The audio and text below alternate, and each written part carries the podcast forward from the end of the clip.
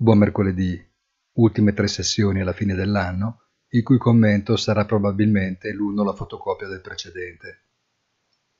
Nessuno ha più interesse a modificare conti ormai chiusi con soddisfazione generale. Qualche piccolo ritocco, forse qualche strappo qua e là per terminare in bellezza, mentre le situazioni critiche verranno congelate e riaperte con il 2024.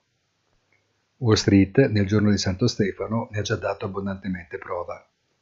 Buona giornata e come sempre appuntamento sul sito easy-finance.it.